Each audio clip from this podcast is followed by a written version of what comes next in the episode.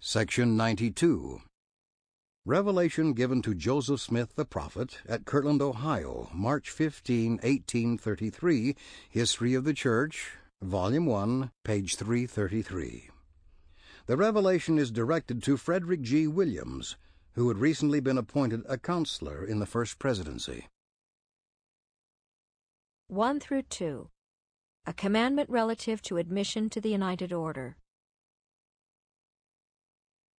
Verily, thus saith the Lord, I give unto the united order, organized, agreeable to the commandment previously given, a revelation and commandment concerning my servant Frederick G. Williams, that ye shall receive him into the order.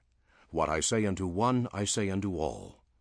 And again I say unto you, my servant Frederick G. Williams, you shall be a lively member in this order, and inasmuch as you are faithful in keeping all former commandments, you shall be blessed forever.